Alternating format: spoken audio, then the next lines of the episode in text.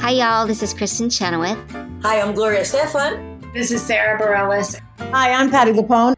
This is Lin-Manuel Miranda. You're listening to the Broadway Podcast Network. Today's show is brought to you by Audible. Audible is offering our listeners a free audiobook with a 30-day free trial membership. Just go to audibletrial.com/musicalswithcheese and browse the unmatched selection of audio programs. Download a title free and start listening. It's that easy. Go to audibletrial.com/musicalswithcheese. Andrew, do you want to talk about our Patreon patrons? Absolutely. They're all fantastic. Well, we got a whole list of them right here. Hang on. Let me just read this off. We have Stephanie L. Terry Needleman. Max Lunig. Benjamin Lehrher. Chris O'Kelly. Lily Ackles. Danielle Renix. Mackenzie Horner. Taryn the Duck. I think I nailed it that time. That's a real duck. Melissa Goldman. Jess Lightning, who is a better Jess. The better Jess. She is always the better Jess. Ewan Cassidy. And Haley McDonald. We love you all. And they are so incredible and getting a lot of cool things right now. They just got a Joseph and the Amazing Technicolor Dreamcoat commentary. Which was a fantastic show. I don't know if our commentary is good, but the show is really good. Oh, my God. It's just me getting angry that Andrew's enjoying himself. Yeah. Boo. And Joseph. Colors. All the colors. But these guys give us a little financial support that helps us keep the lights on, and we've already put that money towards a brand new mic arm for Andrew, so you won't be hearing him jostling around as much anymore, and a lot of cool things we have coming up. So you guys are making our show better every day. So thank you very much. Andrew, talk about our affiliate links so we can get this one more thing, yes. In the description of all of our episodes, there is a link to Amazon. If you click that link and buy something, we will receive a portion of whatever you spent. It doesn't cost you any extra, so if you want to give us money in that way... Almost everyone in this listening to this right now has their phone in their hand, so they should use it to go and tell a friend to listen to our show. Send it to a friend and say one thing that you love about it and a reason why other people should listen. Let's start the actual show, right, Jess? Let's go! Woo! Yeehaw!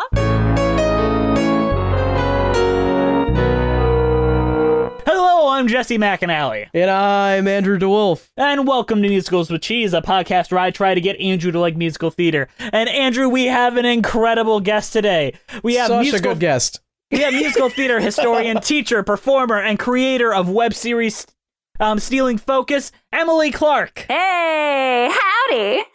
Howdy, y'all. Are you going to teach us anything? I can't wait to actually learn something on this show. Oh, y'all. I'm from SoCal. I don't know why I'm doing the voice. It sounds more like a Tennessee, Oklahoma kind of accent. They say we belong to the land, and the land we belong to is grand. Yippee-yi! So I think we've blown our load a little bit on this, but Emily, what are we talking about today?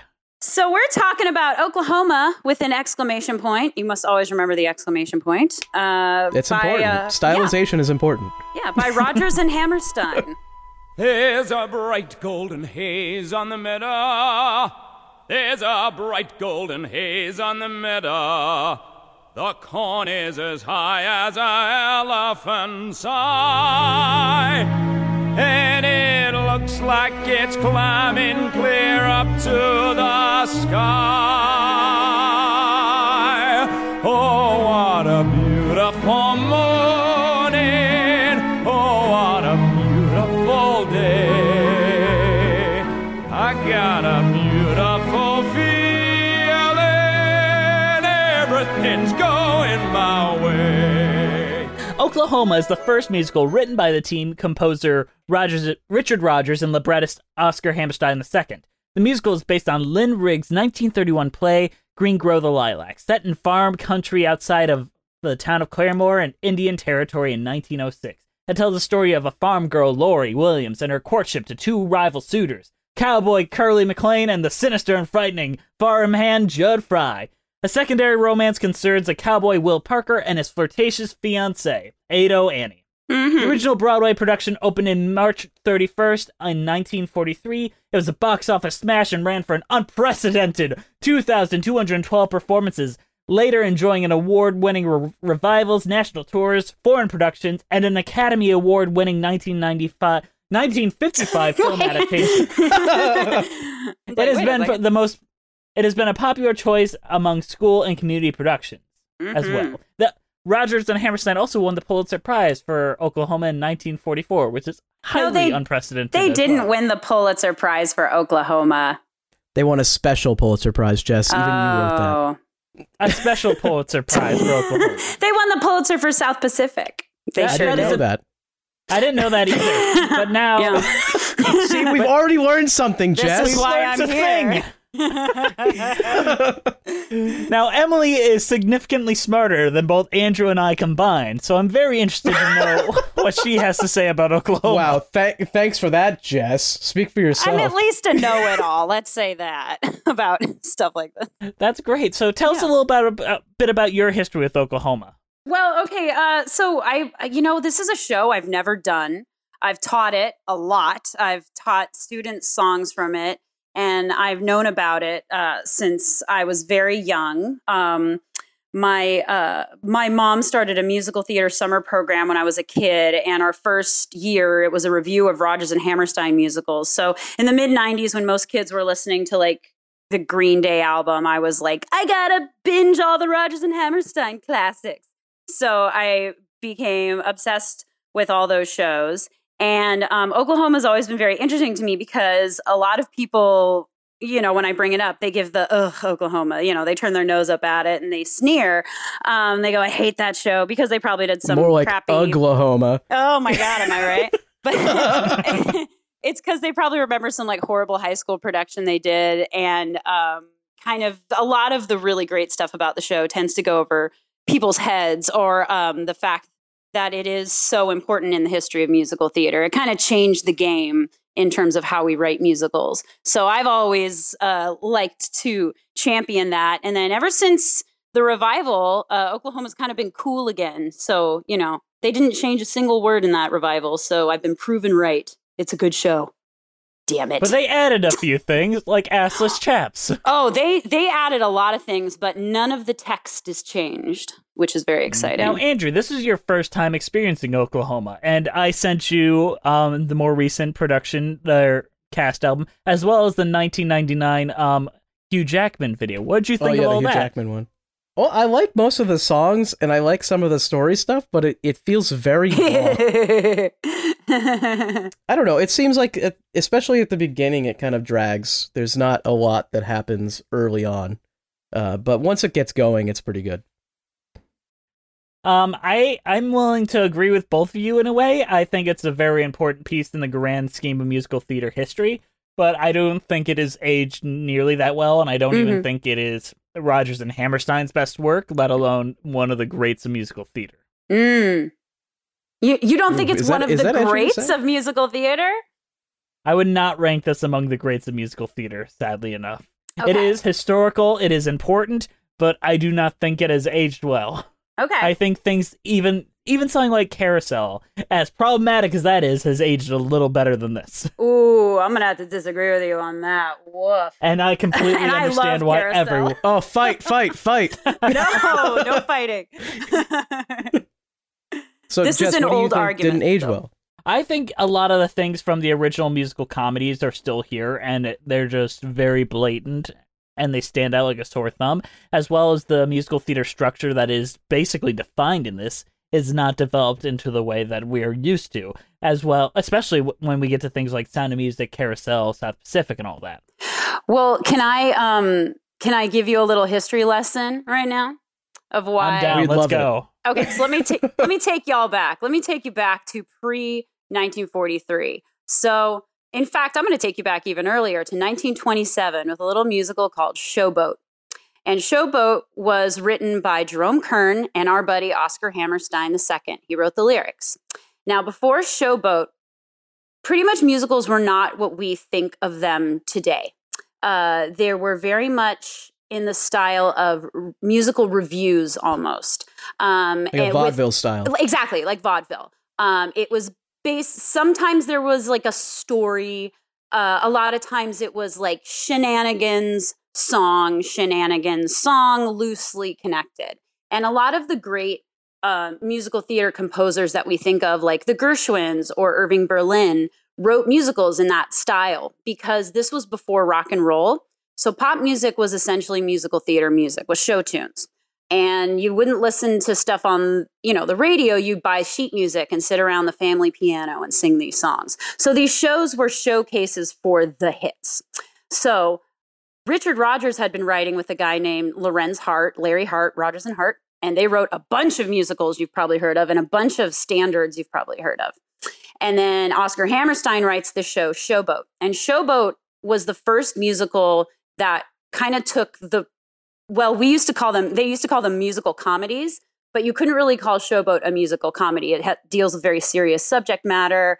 It has an integrated cast. It's very deep. So we get to the 1940s, and Hammerstein's been kind of washed up for a bit. You know, he hasn't had a hit in a while. And Richard Rodgers' partner, Larry Hart, he is in the closet. He's an alcoholic. He's coming to the end of his life. He's like drinking himself to death. So Rodgers is like, okay, I got to move on. So these two kind of titans at the height, well, kind of like who had all these decades of experience decide, hey, let's team up and let's write this show. And they wrote the very first show where the songs follow the story. If you take the songs out of, let's say, a show like Anything Goes, the story still makes sense. It's still like shenanigans, and then it's like, you're the top, and it doesn't add anything to the story, but it's fun. But with Oklahoma!, it was the first time you had the songs driving character development, songs driving the story. It was the very first time, instead of just like a tap break, you know, where a bunch of people do some amazing dancing, they had dance as an integrated storytelling element. So, you know, the Dream Ballet by Agnes DeMille, at the top of the end of the first act. So all these things that we kind of take for granted now were positively revolutionary at the time. And a lot of composers were super skeptical about it. They called them situation shows. Like Irving Berlin was like, I don't trust this, whatever, I'm going to write Annie Get Your Gun. So, and then meanwhile, like younger generations of composers like Comden and Green and, you know, Bernstein were looking at this Oklahoma! And were like, holy crap. It was like Hamilton to them. It was like, or Hair.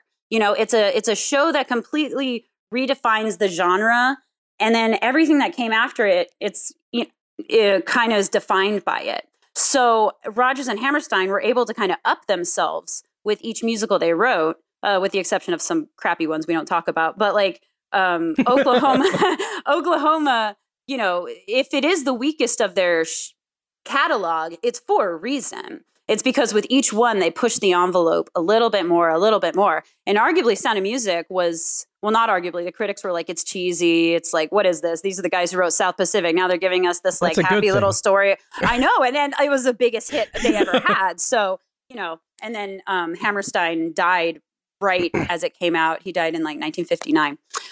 So he didn't even get to deal with the film. That's a tangent. Anyway.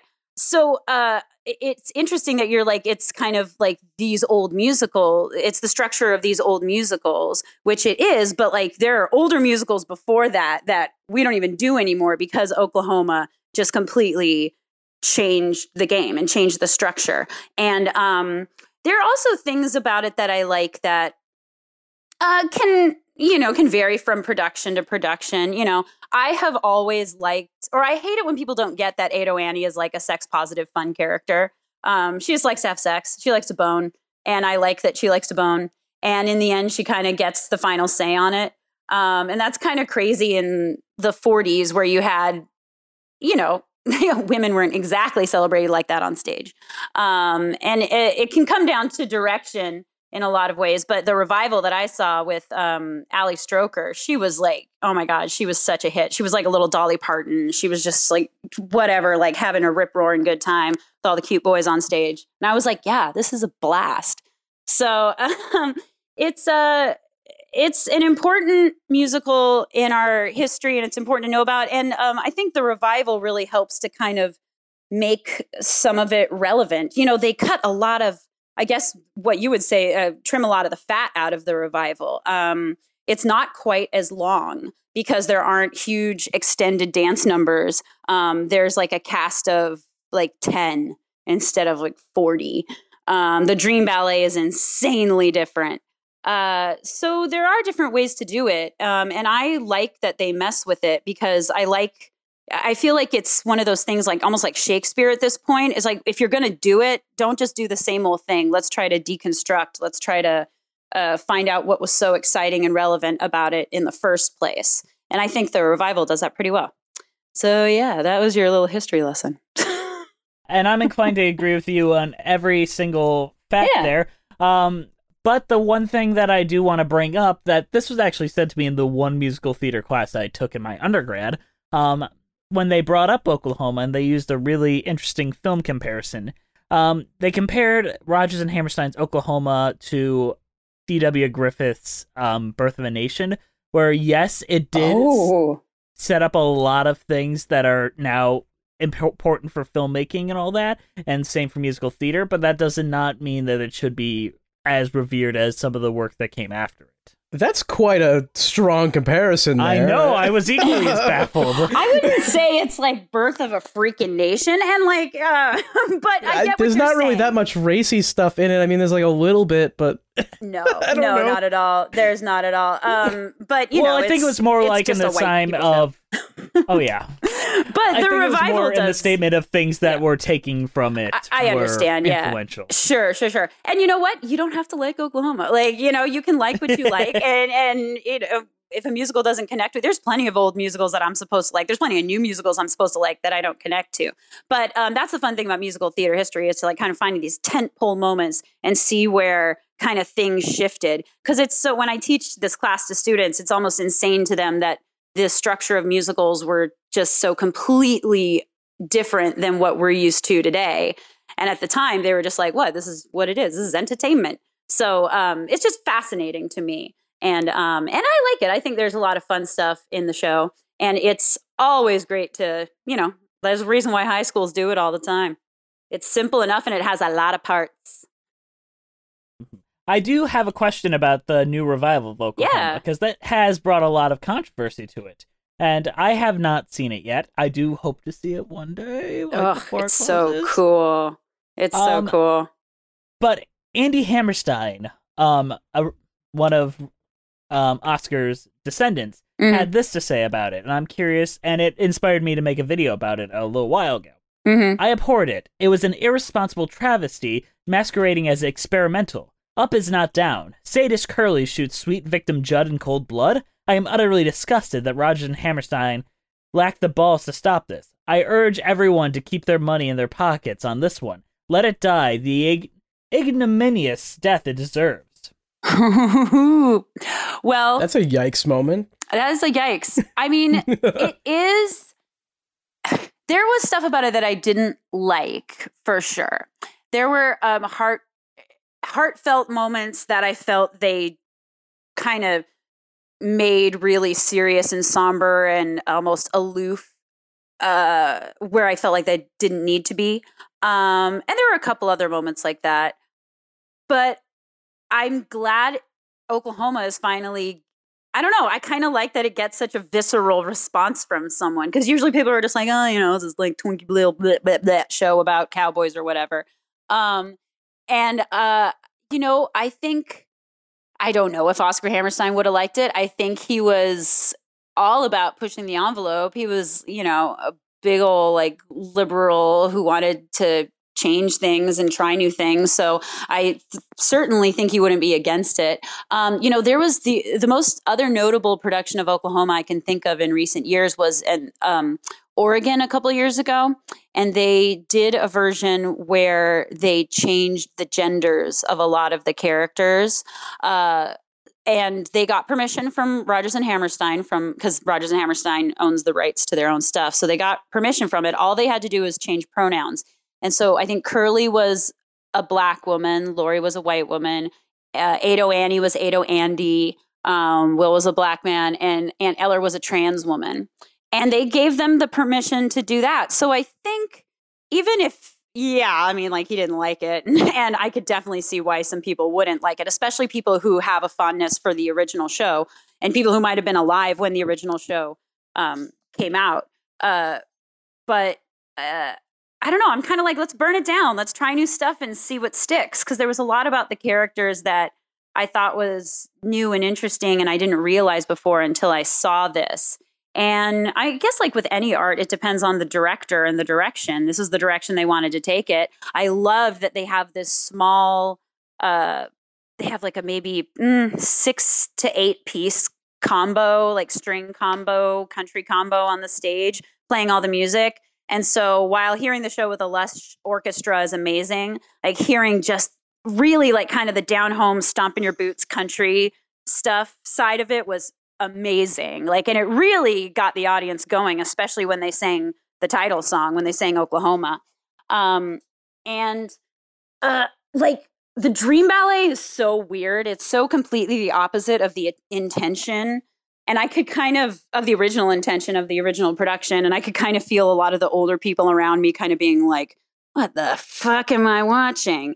Whereas I was sitting there kind of like, yeah, kind of squinting, going, okay, I don't know if I like this, but I'm intrigued by this. I'm curious, so, what did they change about it? Because I haven't seen the revival. Okay, so the original is it's Laurey going into her, like, basically, like, I don't know, what is it? Like, yeah. Her she goes into the cornfield stupor of her mind. yeah, she gets that elixir of Egypt from the peddler man, and then she drinks it. And then she has like a dream sequence, and it's basically her debating between Curly and Jud. And it kind of shows the romantic side of Curly, but also how like the Jud side is like scary and sexy. And then at the end, she kind of sees what could happen if she ends up with him. And it's full of this really iconic choreography that, you know, just like kind of like Fosse choreography or Jerome Robbins, like that choreography is just so in musical theater. It's well known. And so first of all, they ended the first act without the Dream Ballet. So she sings Into a Dream with You. And it was like intermission, have some cornbread and chili. And I was like, crap. Oh my God, they cut out the Dream Ballet. Okay. So we're really doing this. So then we come back for act 2, and the Dream Ballet is now at the top of act 2. And instead of like a whole dream ensemble, it's one girl. She's only in this dance number. She is short. She's African-American. She's bald. She's wearing a big oversized t-shirt that says Dream Baby Dream. And she does. And it's crazy. It's crazy. So like where the original was using dance as a literal storytelling technique, this production is like, let's make it all interpretive. So it's kind of like these opposite choices. And then the score, as far as I could tell, it's still the same entire music, the orchestration, but they do a bunch of crazy shit with it, like play it on top of each other, minor keys, like it's crazy. She has a couple moments where she does the iconic choreography, but the rest is just so, it's just like an interpretive dance. It's crazy. I still don't know if I like it. But I was... Sounds a little avant-garde. I don't know. Well, it was very avant-garde. So it was a choice. And it was a beautiful dance. It was interesting to watch. And there was a point being made with it. I'm not sure if I know what it is. But it was a choice. And, you know, if you've seen Oklahoma a million times, it definitely kind of throws you for a loop, which I think is... It's got to be the intention behind it. And, yeah, I'm trying to think what else. Oh, so one of the things that I really like that this production does, which I don't think a lot of productions have done before, is they really play up the fact that Laurey is attracted to Jud, and that's scary for her because it's dangerous. And in other productions, I've always been like, I don't know, like he seems really into her, but she seems not so into him. I don't know what her problem is. Like obviously pick Curly, you know? Why would you pick this guy? He's like a weird creepo who is in a barn. He's a super creepo, and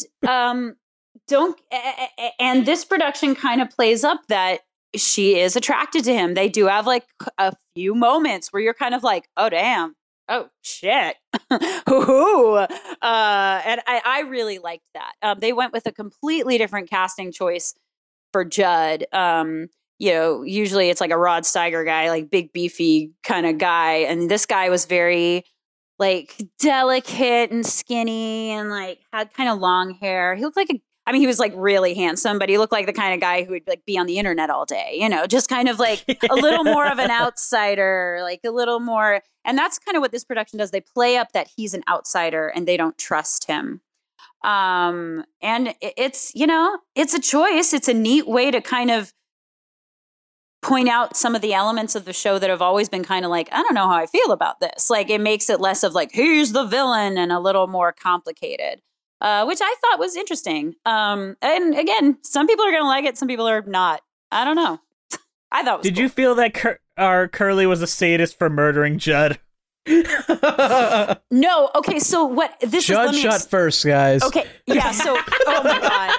Well, so let me explain, because he doesn't actually explain that very well. So what happens in that moment is Jud comes back in. They're all like having their wedding, and instead of him like doing that whole like, "Hey, I want to kiss the bride," like screaming shit that he does like in the movie, he comes in and he's like very quiet and sweet, and he's like, "Here, I got a present for you." He walks over to Curly and he hands him a gun. And then he goes over to Laurey and kisses her. And then he like stands in front of both of them and then basically takes a step like he's going to go for them. And then he shoots him. So it's like suicide by cop almost, but except it's Curly. And then in the next scene was fascinating because it's the let's do the courtroom in the living room scene so Curly can go off to his honeymoon. And usually that court time. Oh, God. And usually that scene is just a little too, I know, it's just a little too, like, happy for what just happened. And so, oh, so, Jud's dead. Who cares? Yeah. You're like, oh, they got a honeymoon. No, Andrew. Jud is dead. Jud is dead. Poor Jud. But in the revival, what they do is they keep all the lines the same, but the intention the actors all have is, we're all going to say this is what happened because this is what happened, right? We are getting our story straight, right? So it's like, you saw him. He, fell on his own knife, he ran at Curly. You saw it. And so that I thought was like really a cool take on that scene. And they do a really kind of cool effect too with that gunshot. Like it kind of comes out of the floor somehow. So, or he shoots Jud and then this like blood sprays all over Laurey and Curly, and they're in their wedding whites covered in blood. Oh, shit. Not drenched. It's like a delicate spray. But oh, it's on the audience, too. Is this in 4D? Or is this like Evil Dead the musical? The other thing. Yeah, it's kind of in the round. So, no, it doesn't spray on anyone other than them. It's very strategic. And from where I was seated, I kind of just figured out it was a thing on the floor. It looked really cool. But yeah, it's like a weight, I don't know, taking this show that was never really that dark and kind of pulling the darker elements out of it, which I think is cool. That's fucking so cool sounding. I think crazy. They've gone about as far as they can go. About as fur as they can go. Oh man. So I guess now we've talked about the revival, we've talked about the original a little bit. I just want to know what your general like thoughts and other things you want to say about the content in general, like ignoring like specific productions. Oh, just like what do I like about Oklahoma? Yeah, or dislike even. Or dislike. Okay, let's see. It's so fun. I this is one of the scripts I read with my musical theater history students, and it's always fun to read it with kids because we always get to the poor Jud is dead scene, and they always end it going, "Wow, Curly's kind of a dick, huh? Like, why is he taunting this guy?" And I'm like, yeah. That's what I thought, too. He like, he just goes in and he's like, you should kill yourself. I know. Bet you won't do it. I know. And then in the revival, it's makes it even sadder because Jud is so sad. But in the original productions, you're like, oh, Jud's a creep, whatever. But I always thought the lyrics in Poor Jud is Dead are so funny. I think no one really like thinks about how funny they are. Like, it's like, a shame that he won't keep, but it's summer and we're running out of ice. I think that's a really funny line. We want to cry over his corpse longer. Come on. I, let's see. I, I mean, I one of my dream roles is Ado Annie. I'm not going to lie. I can't believe I haven't played her yet. But I really love all of her stuff with Will. It's funny, when I watched the Hugh Jackman version, I kind of got really into the relationship with Laurey and Curly. Because like in the movie, in the original, they're just like cutesy cute. But in that 99 revival, that was the first time you kind of see the real playful nature between them. And they're very comfortable with each other. And their version of People Will Say We're in Love is a lot more like, it's a lot more sarcastic. They're all, you know, all the lines are them kind of digging at each other, which added a whole new element to it, which I had never seen before. I mean, you know, it's so funny. I already said it, but I really didn't realize like how, I don't know. Rodgers and Hammerstein are so in our DNA as Americans in a lot of ways. Like, even if you don't know the musical Oklahoma, you probably know the song Oklahoma, or at least like the first line of it or something. And so when I saw the revival where, excuse me, where I was at Circle in the Square, so everything's in the round, and just seeing the audience all around singing along every word and stomping and doing all the yippee-yis in the background, I was kind of like, see, this is kind of cool. Like, this is some kind of thing that unifies us. And it's because this show has been around so long. I also do really like the revival kind of is just kind of, I don't know, like it's kind of going like, this ain't your grandpa's Oklahoma, man. I think that's like literally its catchphrase. Yeah, I know. And it's like pissing off the old folks. I'm kind of like, yeah, because musical theater can do that, because the musical theater goes through phases like that. And so it was only a matter of time before this show got its inevitable, like, revamp, reboot. And there's elements about it that you can tweak, as opposed to like Carousel, which, don't get me wrong, I just did a video where I listed off the musicals that have made me cry, and Carousel always makes me cry. It's probably my favorite Rodgers and Hammerstein score. But, like, what's the use of wondering is a garbage song. And, like, the message at the end is garbage, even though there's parts of it that are so good. So, you know. It's like getting hit by an angel. Yeah, right. And it's like, I guess he gets to go to heaven now because he, well, I don't know. Of course he does. He beats his children. He talked to her. And, yeah. Oh, Billy Bigelow. Yeah. So, yeah, I like Oklahoma. But, like, when people, I like to tell people that it's important, and if their opinion isn't changed, then that's totally fine. But I do like to go, you know, that it's a really important musical in musical theater history. So I think appreciating is good. Like, you don't have to appreciate The Music Man, but you know what? I mean, of course, you have to appreciate The Music Man. Hey, I effing love The Music Man. Do not get really me wrong. Good. I love The Music Man, but good. That's another one. That's one with Oklahoma. I always hear people going, oh, I hate that one. And I'm like, I don't know. I kind of like them both, but I get it. They're too cheesy for me. Yeah, that's hates okay. The Music Man doesn't have a soul. I mean, that's true. That is Hugh true. Jackman's there about to no do that soul. One too. See, but Hugh Jackman has a soul, so it's okay. Mm-hmm. Hugh Jackman's going to ruin that almost as bad as Matthew Broderick did. Oh my God. Oh, wait, Jesus. Oh no. No one can ruin it that bad. No. Matthew Broderick ruined it pretty badly. 76 Matthew Broderick definitely doesn't have a soul. Let's just be clear here. And we keep putting him in musicals. He murdered like six people. Let's be fair. Oh, Matt. Stop doing musicals. Yes, please. You did the producers. That's all we needed from you. That's all we needed. Good. And you were so whiny. Give us your card. I know, right? Give us your equity card. You're not allowed to be back on stage. God, he was in that horrible A Christmas Story live, too. Fuck, I forgot about that. Which is already what? Like, oh, it's already a really horrible musical, and he was the narrator character. So he'd pop out and be like, Red Ryder BB gun. Hey, Matthew Broderick. I mean, I don't know, Christmas, whatever. He forgot his lines a couple times, too. Did he really? Yes. He was not even trying. No, he was so basic. Oh, my God. Fucking Matthew Broderick.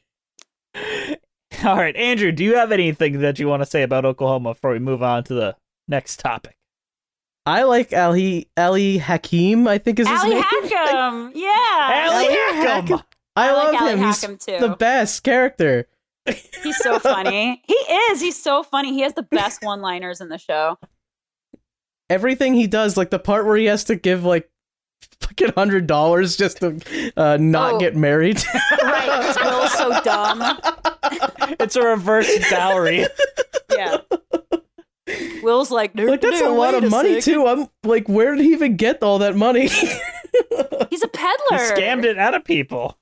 That's true. That's true. He sells that Elixir of Egypt stuff. Yeah, but that's like $4. Like that's $100 he just dished out. I know, right? And they're selling baskets for like 2 bits. It's crazy. Like, oh my god. I know. I'll trade you my gun for that basket. Oh, I know. I love that part. Oh, in the revival, their hampers are all like blue igloo coolers, and the whole show, everyone's cracking Bud Lights. It's amazing. Man, finally a show I can get drunk at. Bud Light is the most American drink that there is. And those little igloo coolers, it's great. Like, I the whole time I'm sitting there, I was just like, damn it, I really want one of those. Those look really good. Is the revival like modern day? Like, that was one thing I was really confused on. Yeah, it is. It's very much like now. Everyone's like, just they're just like in jeans and flannels. Ali Stroker as Ado Annie, she's got like these little like butterfly clips in her hair and like little cutoffs and cowboy boots. And then Ali Hackham, he's just like kind of in like a really schlubby suit, like a real schlubby suit with like a loose tie. And everyone else is just like, yeah, oh yeah. And everyone else is just kind of like basic cowboy, like actually working on the farm. So are you team Ali Hakim or team Ali Hackham? Well, that's what they say. Well, it would be Ali Hakim, but everyone in the show, because they're all from Oklahoma, they are all like, Ali Hackham. Ali Hackham. Yeah. I know. It should be like Ali Hakim, but, you know. They say everything wrong in Oklahoma. No. I don't care. Give me your money. Yeah, exactly. They say everything wrong, and they spell everything how they say it.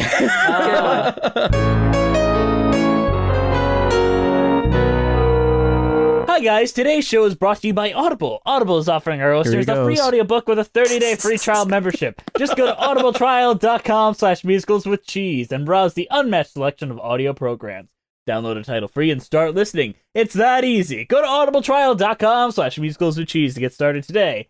This week, I am recommending The Secret Life of the American Musical, How Broadway Shows Are Built by Jack Viertel, and narrated by David Pitu. It is a great book that taught me a lot about musical theater structure and as well the things that Oklahoma set up as precedent, and they would later go on to be the musical theater formula, more or less. Yeah. So to download your free audiobook today, go to audibletrial.com/musicalswithcheese. Again, that's audibletrial.com/musicalswithcheese for your free audiobook.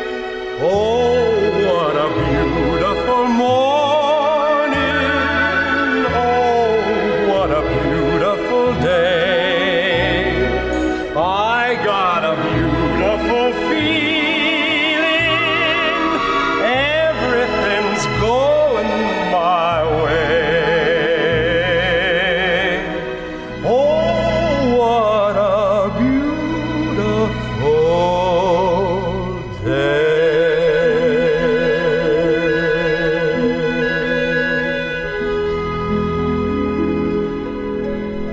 Let's talk about the songs.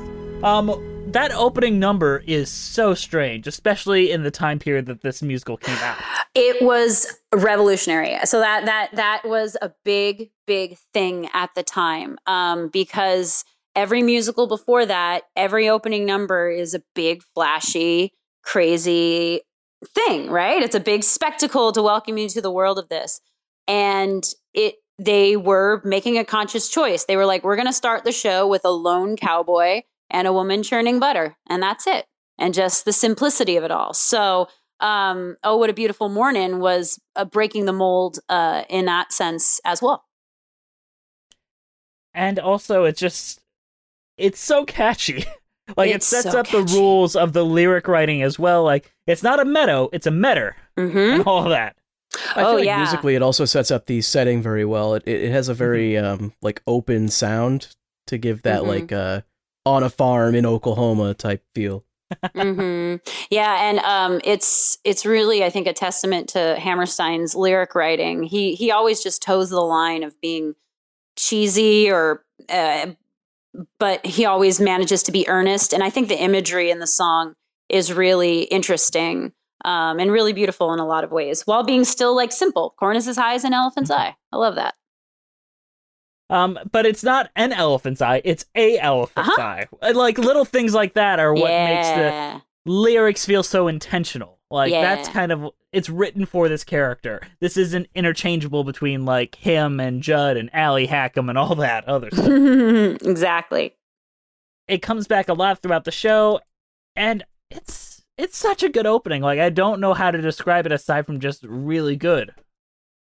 Yeah, it's a beautiful melody. That's a good way to describe it. Yeah, it's a good opening number, and it sets up the world perfectly.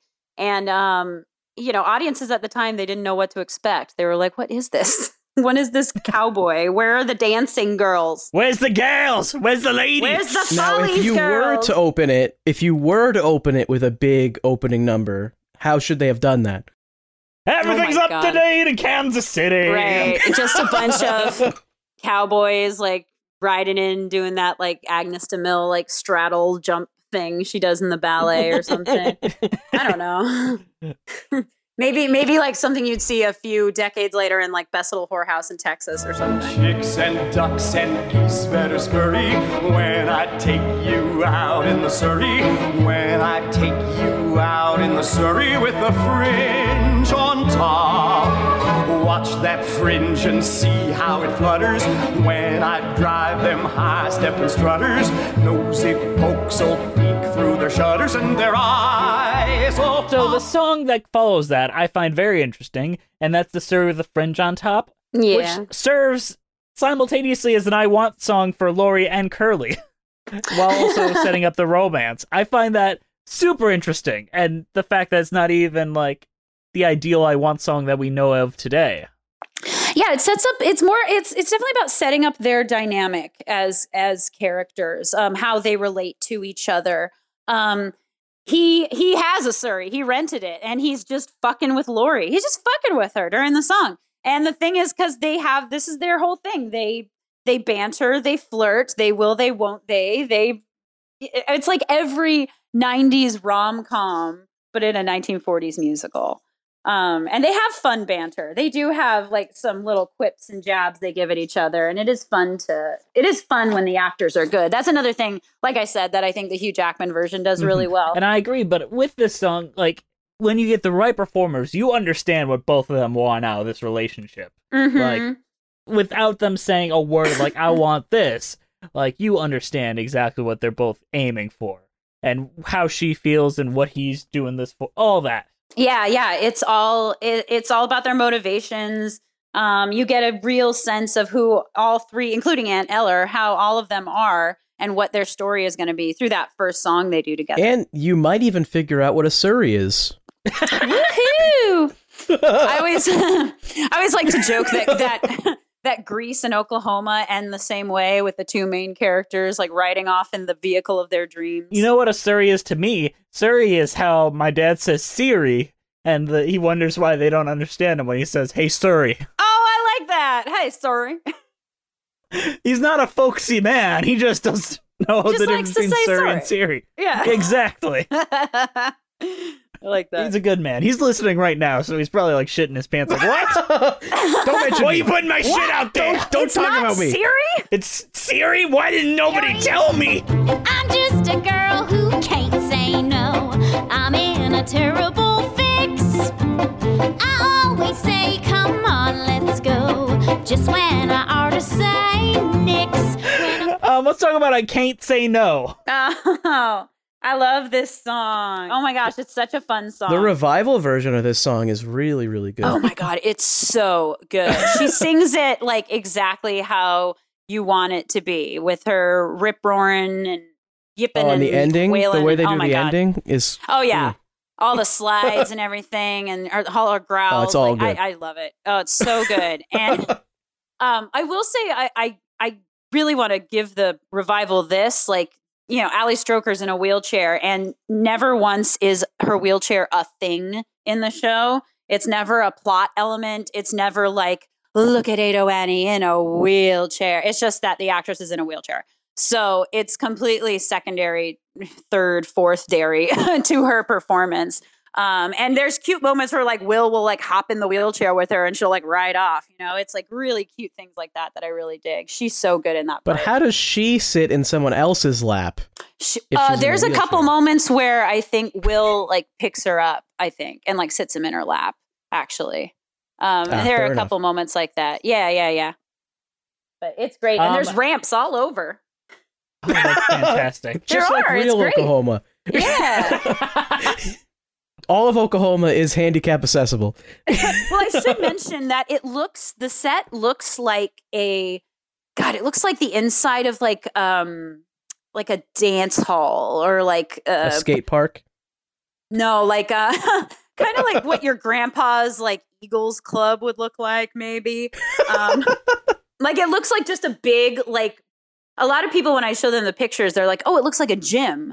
And yes. But up close, the wood isn't like polished. It just looks like plywood put up. So, and there's like gun racks on the walls and that's it. And the lights are up like almost the whole show. It's crazy.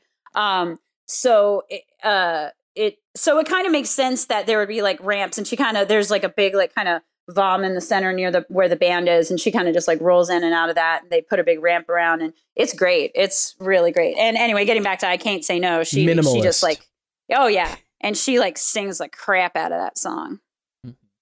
And that song has slowly gotten better and better with every new version. Like the original version is very bad. Like the original Broadway version. She's like wringing her hands the entire time. Like, I can't say no. Yes. And then as it gets down, like the 99 revival version, she's just like, her legs are spread. And she's like, I like to fuck. Yes. I love that one. I love that one. And her hat's like kind of askew and she's just like sitting in the cornfield. I love that one.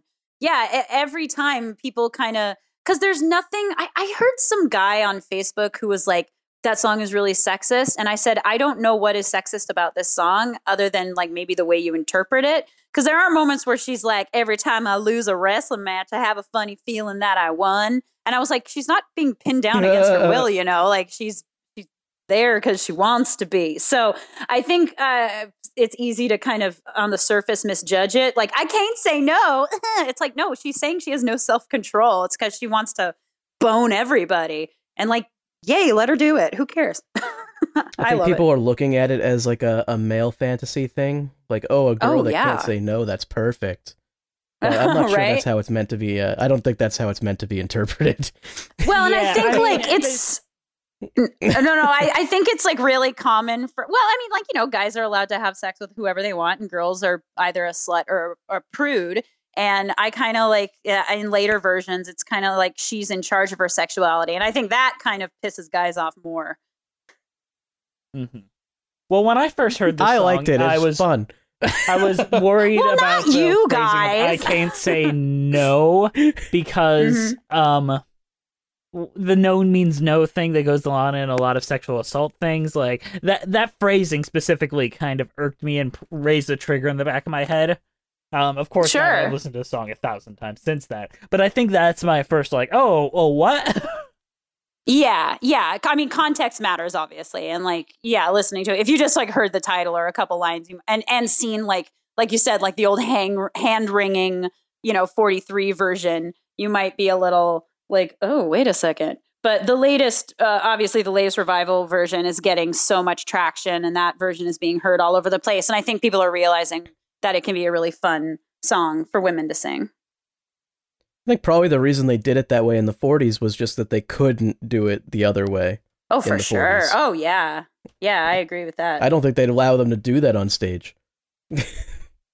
No. I mean, you know, women, you know, it had to be a certain way. And if women were sexual, they would be kind of, quote unquote, punished for it in the story one way or another. The loose women. And the sun flicks my eyes. It was all a pack of lies. I'm awake in a lonely room. I ain't gonna dream about her arms no more. I ain't gonna leave her alone. Going outside, get myself away.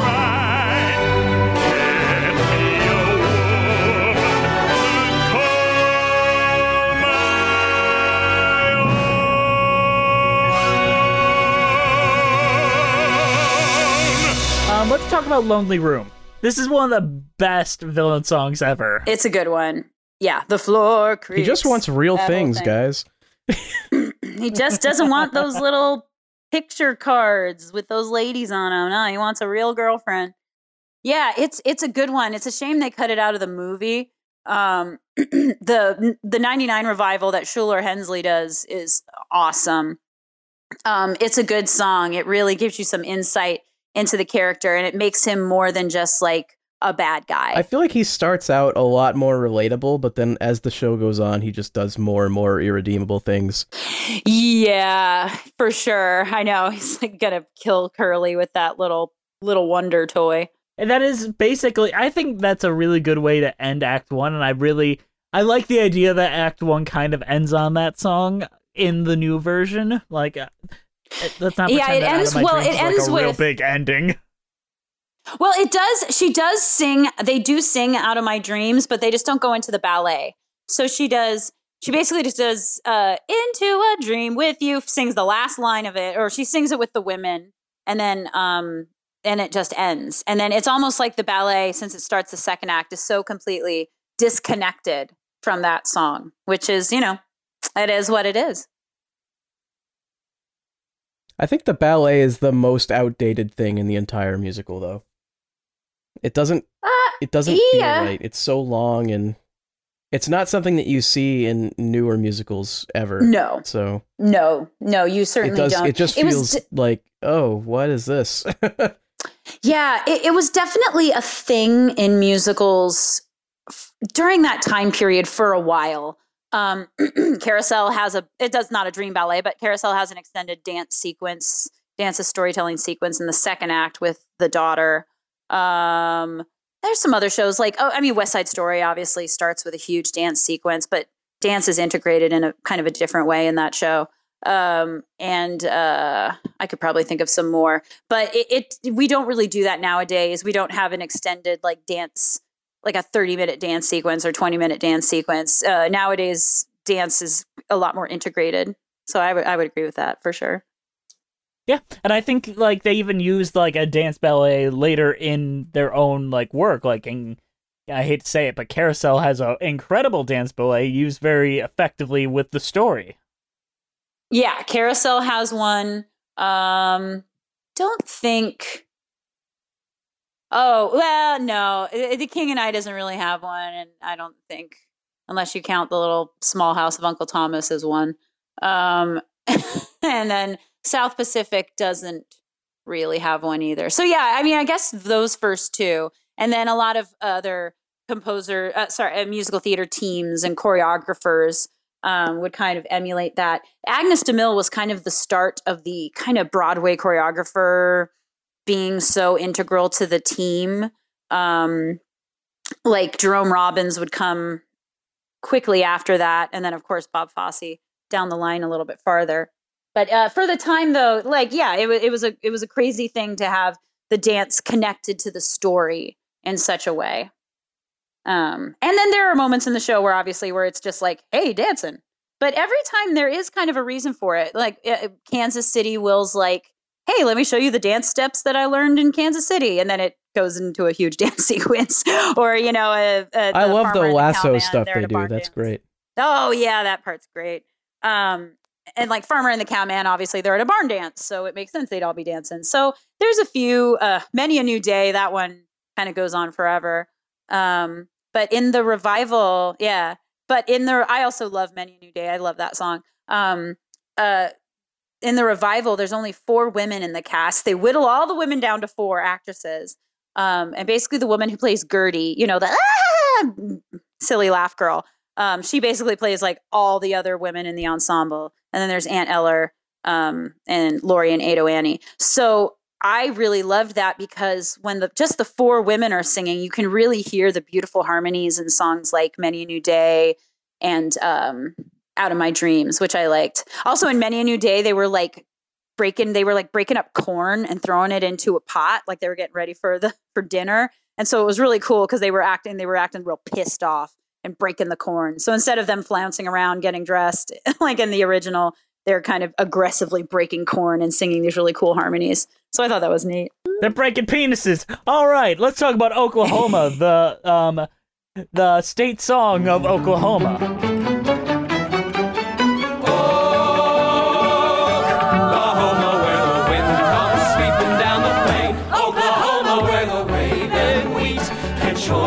Sweet when the wind comes right behind the rain. Oh, Oklahoma, every night, my honey lemon night. Every night we sit alone and talk and wash our hawk, making lazy circles in the sky. Woohoo! It's the title song. I think everyone knows this one, right? It's a rip-roaring crowd pleaser. It's a perfect song right before a murder. Well, it's so funny, right? When Oklahoma came out, it was right. So it was 1943, and it was around the time. I'm not good with dates like this, but it was around when World War II was happening. And so soldiers who were coming back, or who were in New York, let's say on leave, or people who had soldiers who were away, they were able to see this musical that was all about a town or a community that could have looked like theirs. And so that was one of the big reasons why it was such a hit at the time, was it kind of reminded like the boys of their home while they were at war. And so songs like Oklahoma really took off like that because they were just so representative of like that American thing. And and that song has been kind of a standard ever since, obviously. Yeah. Andrew, what do you think of the song? What do I think of Oklahoma, the song? Yeah. I mean, it's a fun song. It doesn't have, like, you know, that much relevance, I don't think. I think it's just kind of a fun thing to sing. It's true. It's really just kind of like sing along. I think it's fun when you can tell someone has done Oklahoma because they always sing the backup parts in Oklahoma. They do the yippee-eyes and the Oklahoma, Oklahoma. That's always a hoot.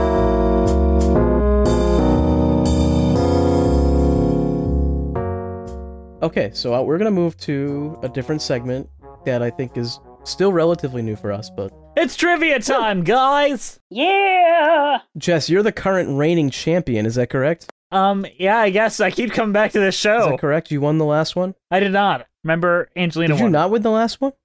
Oh, shoot, you lost the last. Oh my goodness. Well, I think you're also going to lose this one. Yeah, I think I'm going to lose it too. I've got a feeling. I think the first question is going to go to our guest. I am ready. Here is Jess's question for you. In what state did Oklahoma, ! Originally open? New York State? Did it have an out-of-town tryout? Yes, it did. Then Connecticut. Ooh. So which answer are we going with, Jess? She got it. All right. Connecticut was correct. Ah.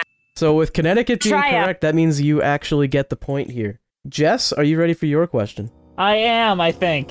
What were the names of the actor/actress who played Laurey and Curly in the 1950s film version of Oklahoma? It was Shirley Jones and John Raitt. Oh, that's so close. Oh no. It's not John Raitt, but that's an interesting connection. Gordon McRae. Oh shit. No, yes, the you one confused from Carousel. Him with John Raitt. John Raitt. Yes, John Raitt played Billy Bigelow. So what was the correct answer here? Does he get half a point? I'm going to say no. That's not half a point. He gets no points for that. I get no points. I lose. Question. That's your call. All right. That is my call, and I'm making it. All right. So we're going to go to the next question. We do two questions. So if you get this, you basically win, because Jess won't be able to come back. All right. This is a true or false question. The movie version of Oklahoma was filmed in Oklahoma. False? I feel like it has to be false, because then why would we ask? It is false. You got it. Can you guess where it was filmed? Oh, Texas? Okay, that's not correct. That wasn't actually the question, though. So you got the question right. It was Arizona. Oh, so that makes sense. Even closer to Hollywood. I lose.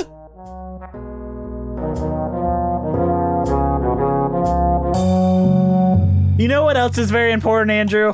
What's that? that today's show is brought to you by Audible. Audible is offering a free audiobook with a 30-day free trial membership. Just go to audibletrial.com/musicals for cheese and browse the unmatched selection of audio programs. Download a title free and start listening. 'Tis that easy. Go to audibletrial.com/musicals for cheese.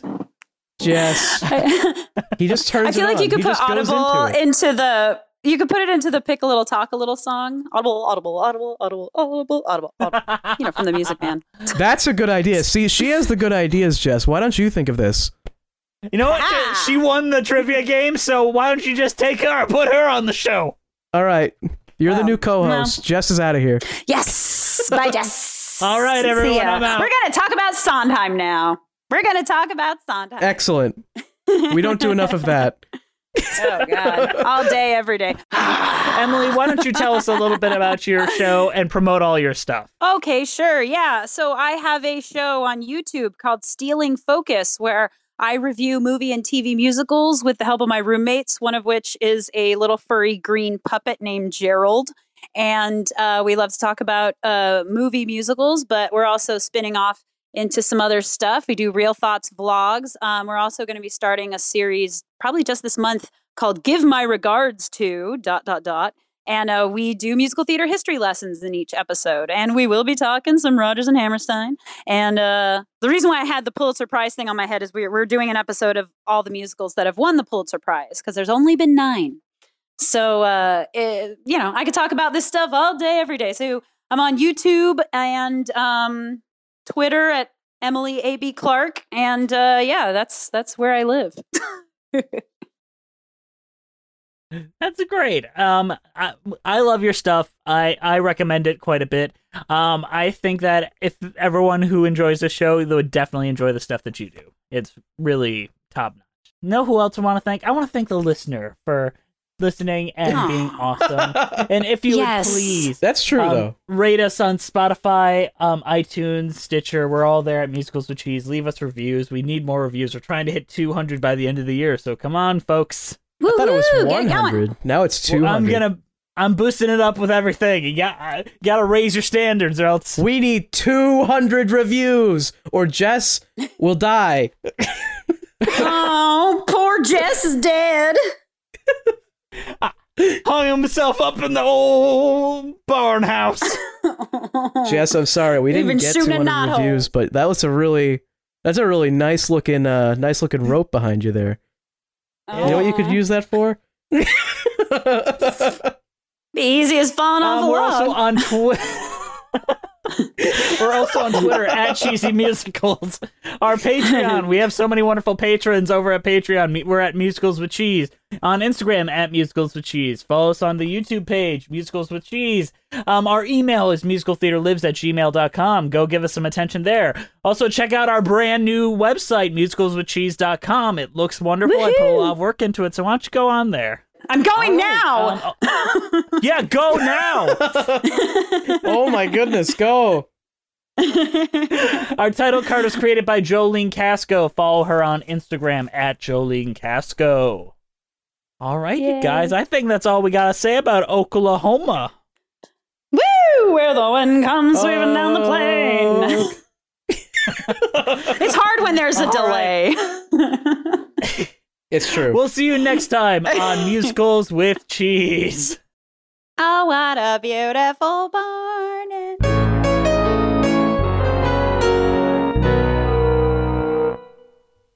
Hey, it's Leslie Odom Jr. here on the Broadway Podcast Network to tell you about the RISE Theater Directory, a program of Maestro Music.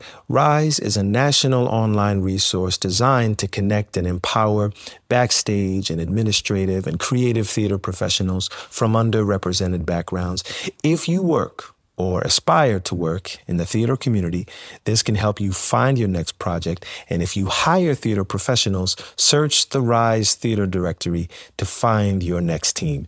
Create your profile now and get more information by visiting risetheater.org. That's theater with an RISETHEATRE.org, because only together we rise.